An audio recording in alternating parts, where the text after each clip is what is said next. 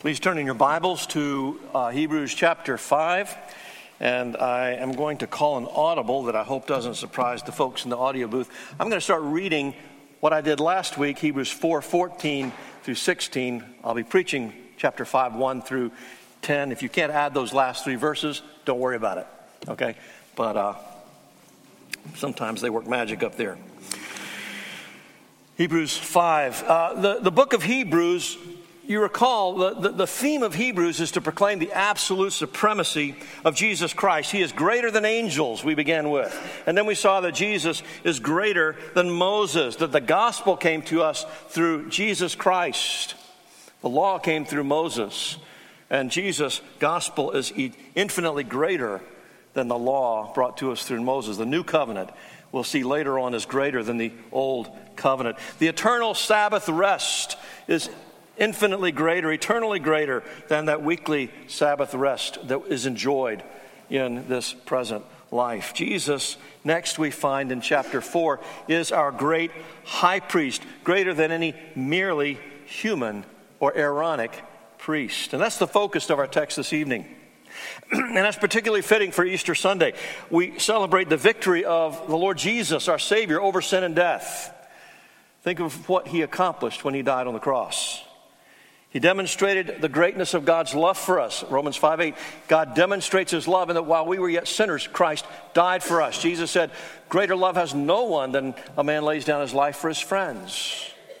And he tells us in John 10, I lay down my life for the sheep. We read in this very text, Hebrews 5 8, that he learned obedience through what was suffered. That was accomplished in part on the cross. You might say uh, it was a lifelong lesson throughout his fleshly existence or his life on the earth, but it was maybe a final exam as he endured crucifixion.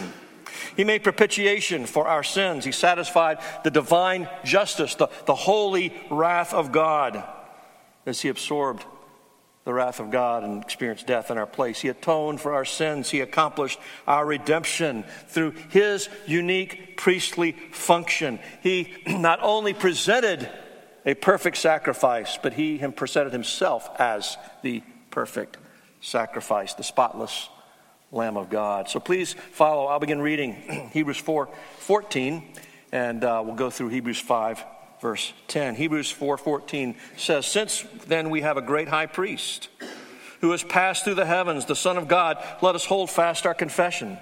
For we do not have a high priest who's unable to sympathize with our weaknesses, but one who in every respect has been tempted as we are, yet without sin. Let us then with confidence draw near to the throne of grace that we may receive mercy, find grace to help in our time of need.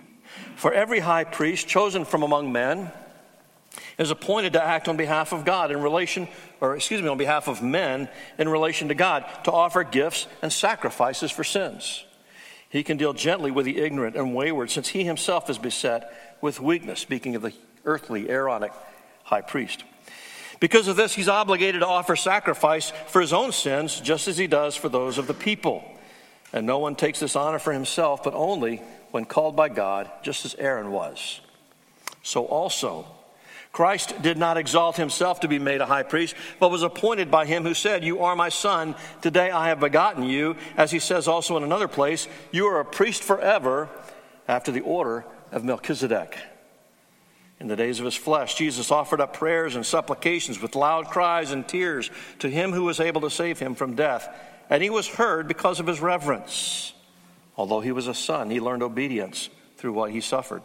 And being made perfect, he became the source of eternal salvation to all who obey him, being designated by God a high priest after the order of Melchizedek. Now, what I want us to see this evening is in this passage, the author of Hebrews is actually commending for us the office of the Aaronic high priesthood. This is not a negative criticism. Look how bad this is. You needed something better. He's, he's positively commending what a great blessing this office has been to Israel. But then he says, as it were, and yet Jesus is infinitely better. As good as this Aaronic Jewish high priesthood was under the old covenant, that which comes to us through Jesus Christ, his high priesthood is so much better. Whatever good they may have accomplished on behalf of the people, what Jesus accomplished is so much more. My outline is very simple. The blessing of the Aaronic priesthood, first of all, and then secondly, the greater blessing of Jesus' high priesthood. The blessing of the Aaronic high priesthood and the greater blessing of Jesus' high priesthood. So let's look at these. First of all, these first, this first section here uh, draws our attention to the blessing of the Aaronic high priesthood. and I call it the Aaronic high priesthood. That's not the term that's used here, but it's because Aaron was the very first high priest. He is the one who established, or the order was established in him or through him. You could call it the Old Covenant high priesthood and the New Covenant high priesthood, but the covenantal term doesn't appear until chapter 7. So let's consider for a moment the, the qualification for the Aaronic priesthood. The high priest, we see, was chosen from among men. But there was an important process about how that took place. Every priest uh, uh, from among the Jews had to be a descendant of Levi. You remember uh, Jacob had 12 sons. Levi was one of those sons. And so when the 12 tribes of Israel returned to the promised land after the Exodus, uh, 11 of the tribes were given their own portions of land, but the Levites were not given any land. Uh, the priesthood was, uh, was uh, committed to the Levite tribe, and they were given the portion of the sacrifices and the gifts that the other tribes were required to bring as offerings to God. And that's how the Levites were to be supported. Um, but not every Levite was a priest. Let me say that again. Not every Levite was a priest, but every priest had to be a Levite. You got that? You had to be born of the tribe of Levi, and some of those had the honor and the de- designation of being priest, and it was a particular honor to become high priest. Now, I said already, the very first high priest was Aaron. Well, when Aaron died, that office of high priesthood passed to his son, Eleazar. And up until the time of Jesus, the passing on of the high priesthood generally stayed within families. And we find in Jesus' trial that Caiaphas was the high priest. It wasn't his father who was the previous high priest, it was his father in law, Annas. But was, that office was still passed on through families according to the providence of God. So it wasn't a matter of a man putting himself forward. His qualification was a matter of divine providence. Verse 5 tells us no one takes this honor to himself. Uh, a high priest couldn't be self appointed, it was an honor bestowed by God through his providential arrangement. Well, let's consider for a moment the ministry of the Aaronic priesthood. The, the, the, the, high priest was appointed to act on behalf of men in relation to God. Look at verse 1. Every high priest is chosen from among men is appointed to act on behalf of men in relation to God to offer gifts and sacrifices for sins. So, in that sense, the high priest is acting as a, mediator between God and men to offer sacrifices that men would be able to have a right relationship with God. Individual Jews were not allowed to make their own offerings or, or, to offer their own sacrifices. They could not take the blood on the altar into the Holy of Holies. That was the, the responsibility of the priest. They needed a mediator, they needed an intermediator, they needed one, or intermediary, they needed one to act on their behalf.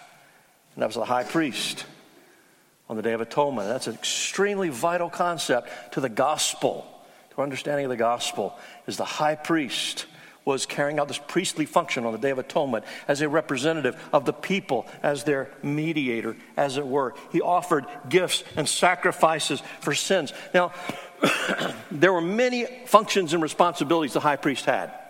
It wasn't just on the Day of Atonement that he was busy and the rest of the year he could kind of kick back and relax. Some people have the idea that a pastor works one day of the week and the rest of the week we play golf or, or, or knock around or whatever. That's not true. Okay? There's lots of other things to do than show up at church on Sunday and preach. Uh, and the high priest didn't work simply one day a year on the Day of Atonement. There was many, many responsibilities that they had at other times throughout the year. But this most important function, this primary function of the great high priest on the Day of Atonement, when the lamb uh, was brought and the blood was taken into the Holy of Holies and placed on the mercy seat or the atonement covering of the Ark of the Covenant. He passed through the veil into that holy place that he might make atonement for the sins of the people. It was the greatest honor, the most significant priestly function. It was part of that responsibility, offering gifts and sacrifices on behalf of the people. But don't you see uh, that, that the, the, the Aaronic priesthood, that priest had to be qualified. It was not something he could accomplish himself. It was something uh, arranged by the providence of God. And, and we've seen a little bit of what, the work he did, his, his ministry. But I want you to think about the empathy that he showed. Verse 2 says, He can deal gently with the ignorant and wayward, since he himself is beset with weakness. These human priests, they had a degree of empathy. Hopefully, the, the, the, when Jesus told the story of the Good Samaritan, and the first person to come along and see the Samaritan who had been beaten up and left bloody on the side of the road, the priest walked up by on the other side. Hopefully, that didn't characterize every priest.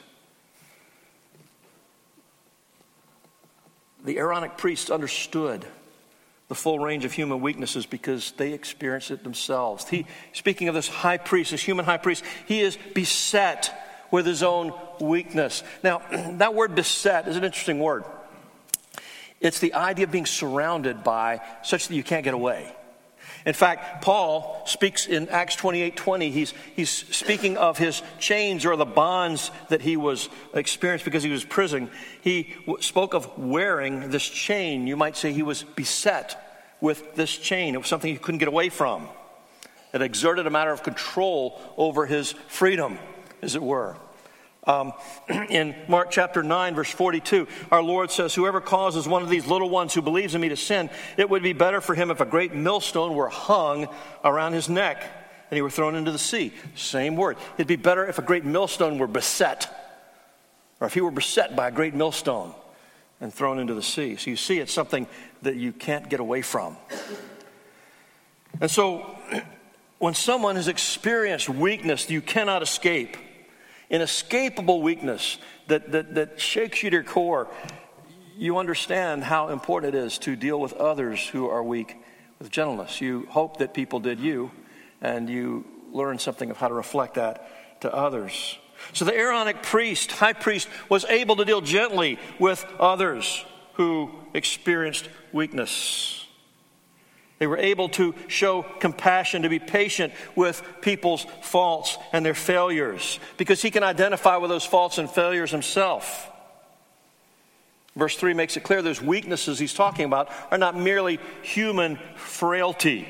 Verse 3 tells us that uh, because of this, because of this weakness, he's obligated to offer sacrifices for his own sins, just as he does for the people. The weakness he's referring to here primarily is his sins. Now, before he's offered or he's qualified to offer sacrifices to the Lord on behalf of anyone else, his own sins have to be taken care of. And so if you go back and read the Levitical instructions, it tells us that the priest was to offer a bull for his own sins on the Day of Atonement and take that in to the Holy of Holies. And then he was offer, to offer a lamb for the sins of the people. It's very interesting. His offering, his sacrifice had to be a bull Theirs just a lamb.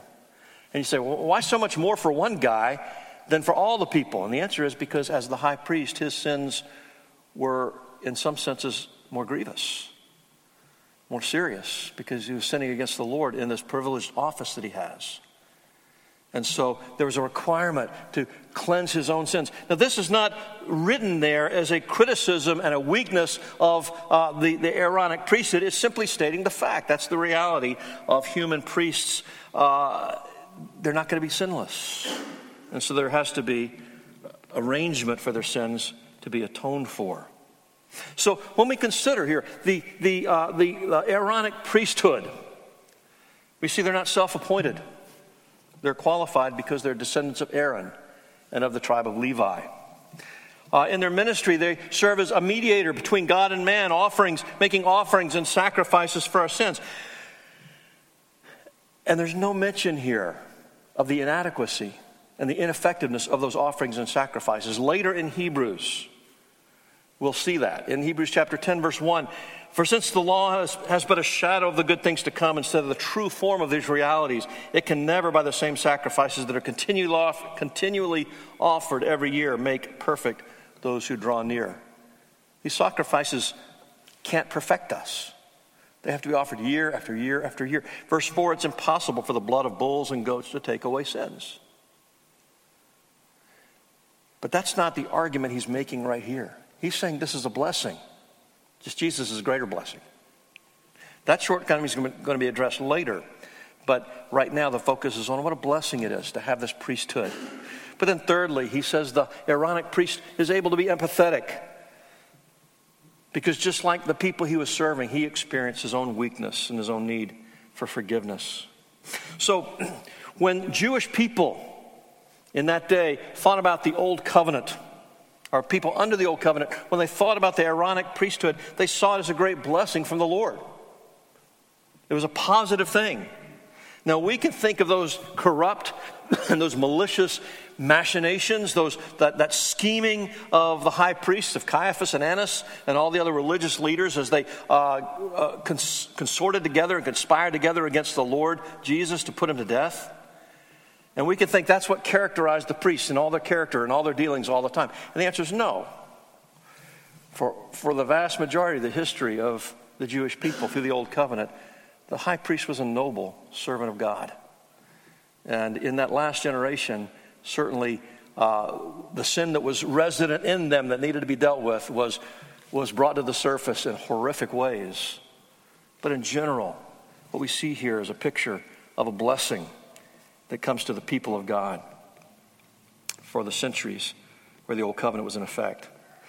It was very likely, in fact, you think of Hannah going with her husband Elkanah to uh, Shiloh and meeting. It doesn't tell us there that Levi is the high priest, but uh, or Eli rather is the high priest, but it seems that he was. And Eli deals with her. At first, he says, "Woman, why are you drunk?" And he realizes she's not drunk; she's heartbroken. And he ministers kindness and grace to her and promises her, "A year from now, you'll have a son." And that's where Samuel comes in to play. And it's very likely Many Jewish believers had very positive experiences, personal experiences, interactions with that human high priest. And you say the high priest, and they think, oh, yes, I, I remember brother, whatever. And they would smile. And that's why there might be a temptation on the part of new Jewish believers in Christ to look back and go, you know what? I can't see my high priest. I can't see my Lord. I remember, I, I, can, I can see this priest. I can see him. And I can hear him tell me that I'm forgiven. And I can, I can, uh, I can handle and touch. And that's easier. And, and, and there can be some attraction to go back when the going gets difficult for believers in those early days.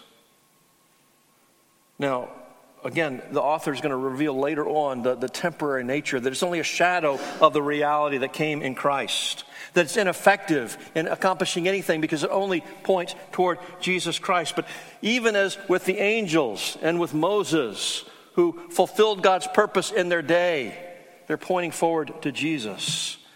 And just as he spoke of angels and then showed how Jesus is better. And Moses and Jesus is better. Now he speaks of the high priest and says, but Jesus is far better. So let's talk, secondly, about the greater blessing of Jesus' high priesthood. And we'll look at the same three things. Uh, first of all, the qualification of Jesus' priesthood. The Aaronic high priest was qualified because he was a son of a high priest, a descendant of Aaron.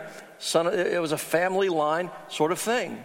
And so that gives him that qualification. Eleazar was the son of Aaron, so he becomes high priest when Aaron dies, and so forth. Jesus didn't have that. His father, Joseph, was a carpenter. His earthly father, Joseph, was a, was a carpenter. Verse 5 makes clear that Jesus has a different pedigree for the priesthood. Verse 5 Christ did not exalt himself to, and, uh, to be made a high priest, but was appointed by him, that is God the Father, who said, You are my son, today I've begotten you. Not son of Aaron, however honorable that might be, you are my son. And whoever would be God's son would be qualified of a much higher priesthood than any human priest with a human father. But he goes further than that. He, uh, he says, uh, you're a, a, priest according to the, forever according to the order of Melchizedek. And again, the Aaronic priest had to be a descendant of Levi. So he had to be according to the order of Levi, as it were. All right? We saw this morning that Jesus was the son of David. David, of course, was in the tribe of Judah. So Jesus was not a Levite, he was from the tribe of Judah. And there was never a Jewish priest, there was never an Aaronic priest who was from the tribe of Judah. So how can this be? Well, he tells us in verse 6, 6 you're a priest forever after the order of Melchizedek. And we see that taken from Psalm 110, verse 4, which we read as our call to worship, which is a messianic psalm. Now, I want you to imagine for a moment if you are a, a, a devout Jew and you would sit around the table with your family and you would discuss the scriptures together. or maybe you go to the synagogue and, and you would discuss the scriptures as they were read. And someone reads of the Messiah, the Jewish Messiah, you are a priest forever according to the order of Melchizedek. Melchizedek wasn't even a Jew. What in the world could that possibly mean? Now, if you're not familiar with Melchizedek, he's kind of a mysterious character. He just sort of appears, does his thing, and then he disappears. And chapter 7 really tells the story. So I'm not going to get into all that, but I just give a very brief detail. Genesis 14 tells us that there was this, this man named Melchizedek. He was the king of Salem, but he was also priest of the Most High God. And Abram and Lot had, had gone their separate ways. Lot was, had gone to Sodom, and some uh, warring kings came and they, they conquered the area and they took Lot hostage. So Abram musters an army of his own servants and, and, and other kings, and they go back and they, they, they uh, defeat those marauders. They rescue Lot. They take, uh, they take plunder and return. And as they are returning from victory, Melchizedek, this, this king of Salem and this high priest of God Most High, comes out and brings bread and wine to Abram. And Abraham, Abram gives him a tenth of the plunder or the spoils of conquest. Now, it is important for our purposes right now to understand that Melchizedek was a priest before Abram even heard the covenant that God made with him. So that was the next chapter. He was still Abram, not Abraham, not yet the father of many nations. There was no Jewish nation established. Abraham and Sarah had not yet had Isaac, much less the 12 sons who became the 12 tribes. As far as we know, Melchizedek had absolutely no relationship with Abram whatsoever. Abram had come from another country. Melchizedek apparently was native to that area. So he couldn't been he could have not he could not have been less Jewish, in other words. And yet he was a priest of the Most High God. And this Messiah, this, this, this Messiah to come, this Jewish Messiah, is a priest not after the order of Levi, but after the order of Melchizedek.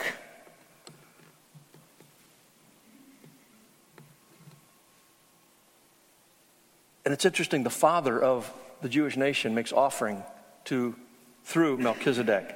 So it's fitting to say that Jesus is a high priest according to that very same order.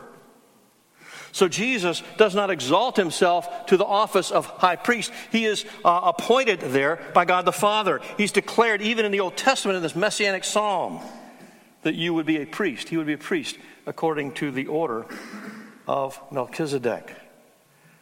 Now, again, I said a minute ago, I'm, I'm sure people scratched their heads and had no idea what could that really mean? And my guess, and this is purely a guess, but my guess is probably nobody had any idea what it meant until the author of Hebrews tells us, under the inspiration of the Holy Spirit, ah, that's what it means.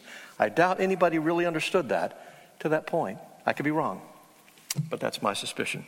So, Jesus' priesthood, first of all, is superior to the Aaronic priesthood, priesthood in, its, in his qualification.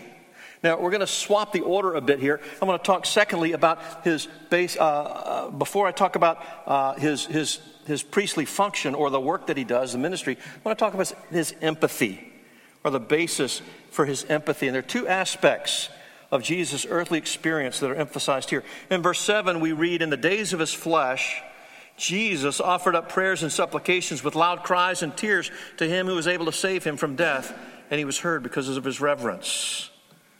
Now, the Bible records many, many times Jesus went off and he prayed. Prayed by himself, many times early in the morning, many times for, uh, throughout the night.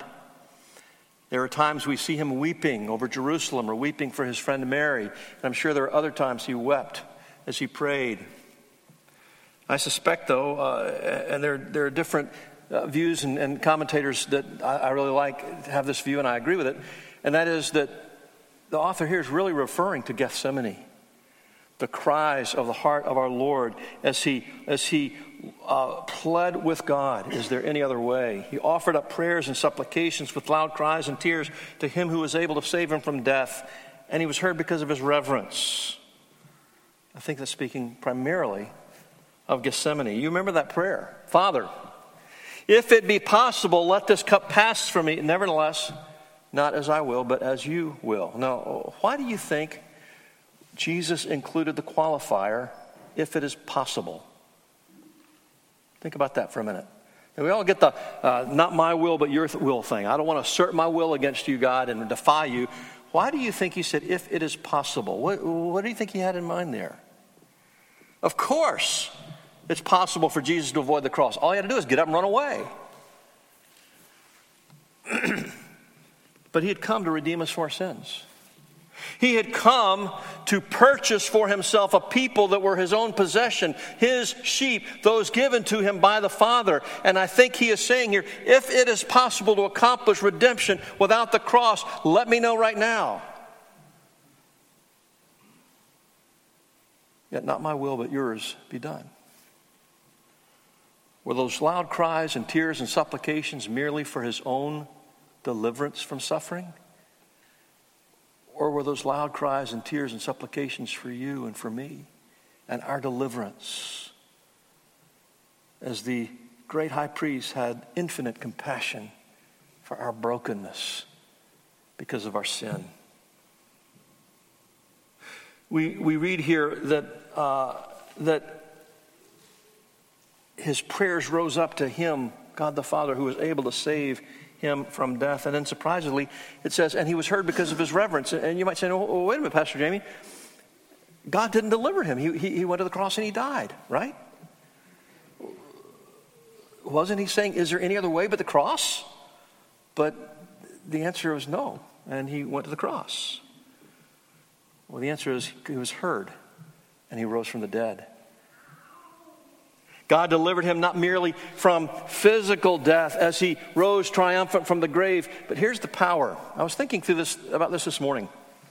What was unique about Jesus' resurrection compared to the resurrection of, say, Lazarus or Jairus' daughter or the son of the widow at Nain or uh, Peter's mother in law, or maybe back in the Old Testament, Eli raised the son of the widow at Zarephath.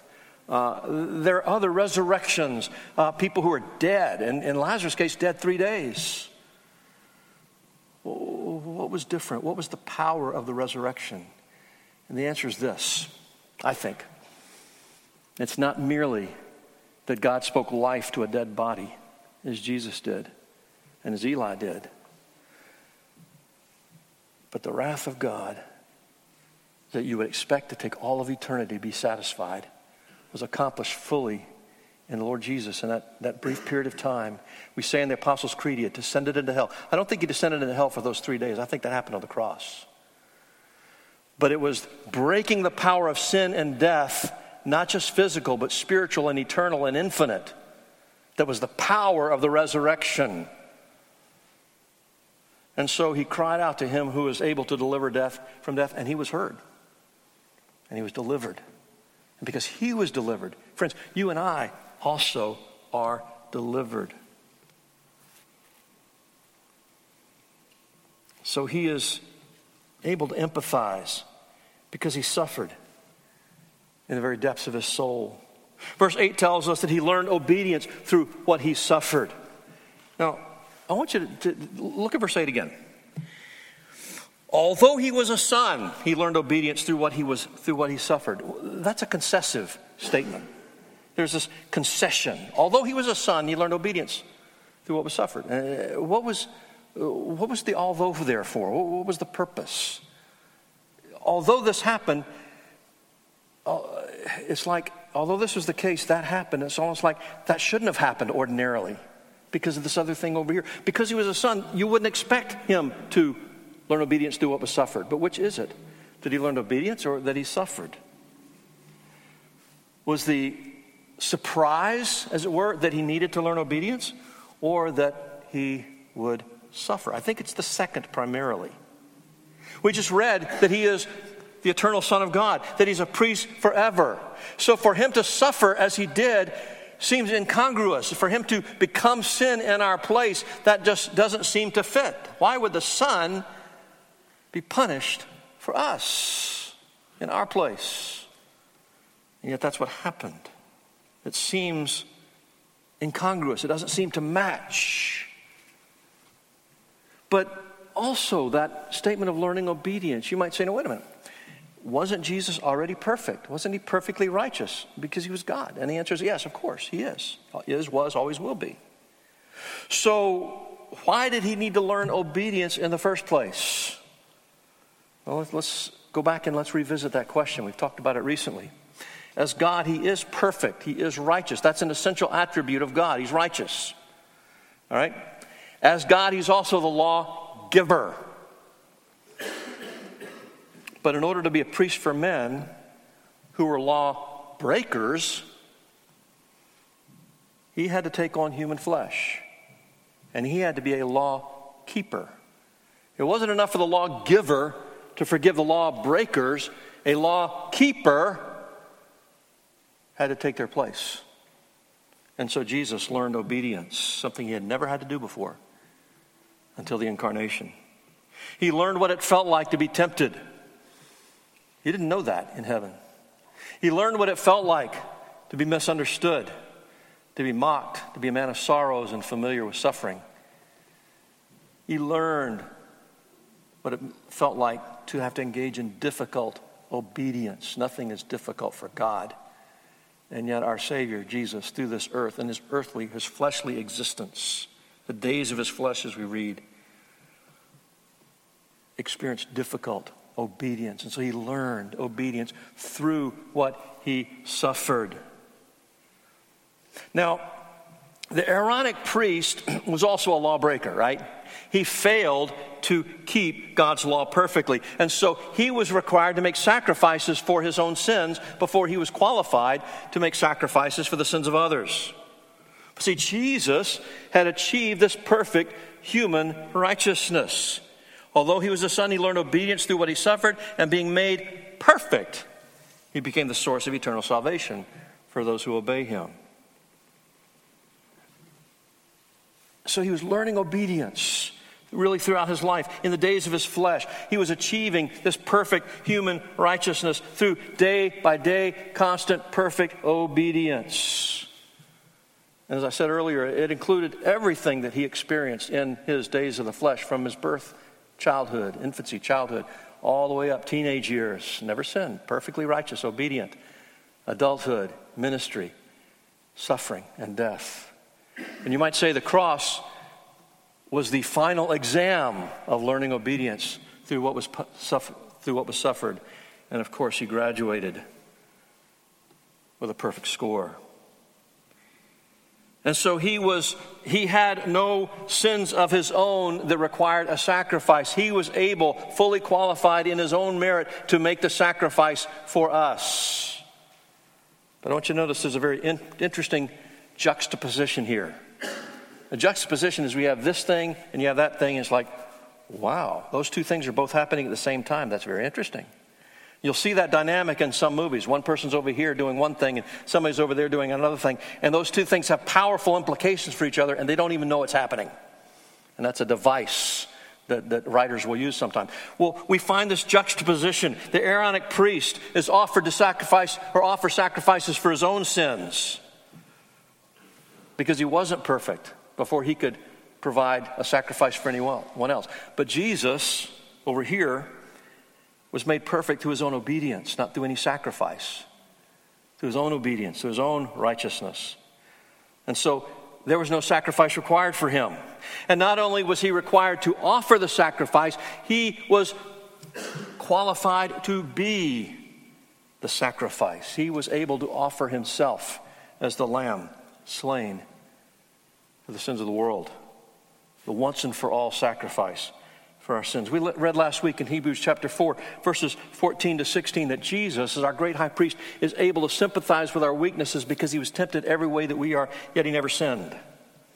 Here, that, that, that, that statement is summarized by saying he learned obedience through what he suffered. So I want you to see the heart of Jesus in this. He is inclined to show empathy. Let me say it again. Jesus' heart is inclined to show you empathy. The suffering he willingly endured, he did that because he was eager to show you and me his kindness and his mercy and his grace and his empathy.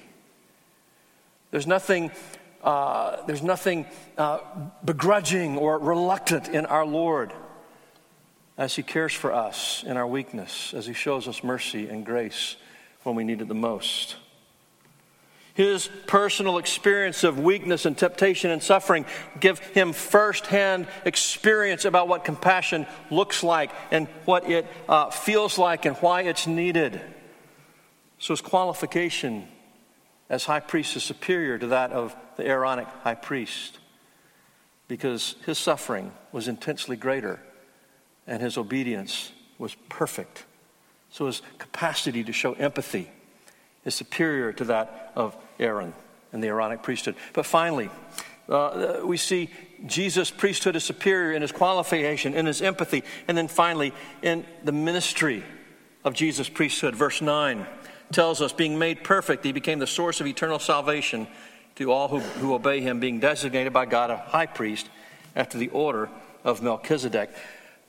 The Aaronic priesthood was a great blessing as the, the priest, high priest was a, a mediator between God and men. But however great a blessing that was, Jesus' priesthood is infinitely greater. As we see later in the book of Hebrews, and that's not even uh, uh, uh considered here yet, but later we'll see that the, the work of the uh, human priests had to be repeated over and over again because it never actually accomplished purification for sins. The same sacrifices had to be made every year. And the people needed those same sacrifices every year because they could not be made perfect by those sacrifices. And then we find, as I read in chapter 10, that the blood of bulls and goats never take away the sins of anyone. And with all those bulls and all those goats, goats, the Aaronic priests were never able to secure eternal salvation for a single person. All they could do was point forward to the Lord Jesus Christ, the Lamb of God who takes away the sins of the world. So let me, let me 1 Timothy 2 5 says, There is one God and one mediator between God and man, the man Christ Jesus. And while the uh, Aaronic priesthood, uh, Aaronic high priest performed a very important function, he was never able to secure eternal salvation for anyone. He was never able to deliver anyone from their sins. They merely served as placeholders in anticipation of the Messiah. So I want to be very clear, clear here, though. The author of Hebrews is not denigrating the Aaronic priesthood. He's not saying it was defective any more than he's saying Moses and the law was defective or the angels are defective. He's simply saying, as wonderful as it was, Jesus is infinitely greater. Each has their own place in God's eternal plan of redemption. The angels do, and Moses did, and, and, and, and uh, Aaron and the priesthood do. But Jesus is our great high priest. He is the Son of God. He is the one who's been exalted to the highest place. So it's Jesus alone that you and I must trust. It is Jesus whom you and I must worship. And it is Jesus that we must seek with all our hearts. I read an article this week on the Desiring God webpage. I don't know if any of y'all saw this or not. Uh, it actually was written a month ago by a, a, a, contributor named Greg Morse. I'm not familiar with him. But the title of his article intrigued me. It was Losing Christ in Christianity. And as I read, he, he, he, begins by asking the question that's really reflected by Jesus in Revelation, where he, he challenges the Ephesian church. He says, You've been Orthodox, but I have this against you. You've left your first love. And he asks, Have we lost our first love? And he warns of losing sight of Christ even while we preach the gospel of forgiveness, even while we carry out our various aspects of Christian service even as we search the scriptures and we pursue robust and sound theology. Jesus said to the Pharisees, You search the scriptures, but they speak of me. And he says, Do we search the scriptures the way the Pharisees do? Did? Or are we finding Jesus, drawing close to Jesus in his word? Even as we pursue holiness, are we doing it in conformity to a particular standard? Or are we, are we pursuing the likeness and the character of Jesus.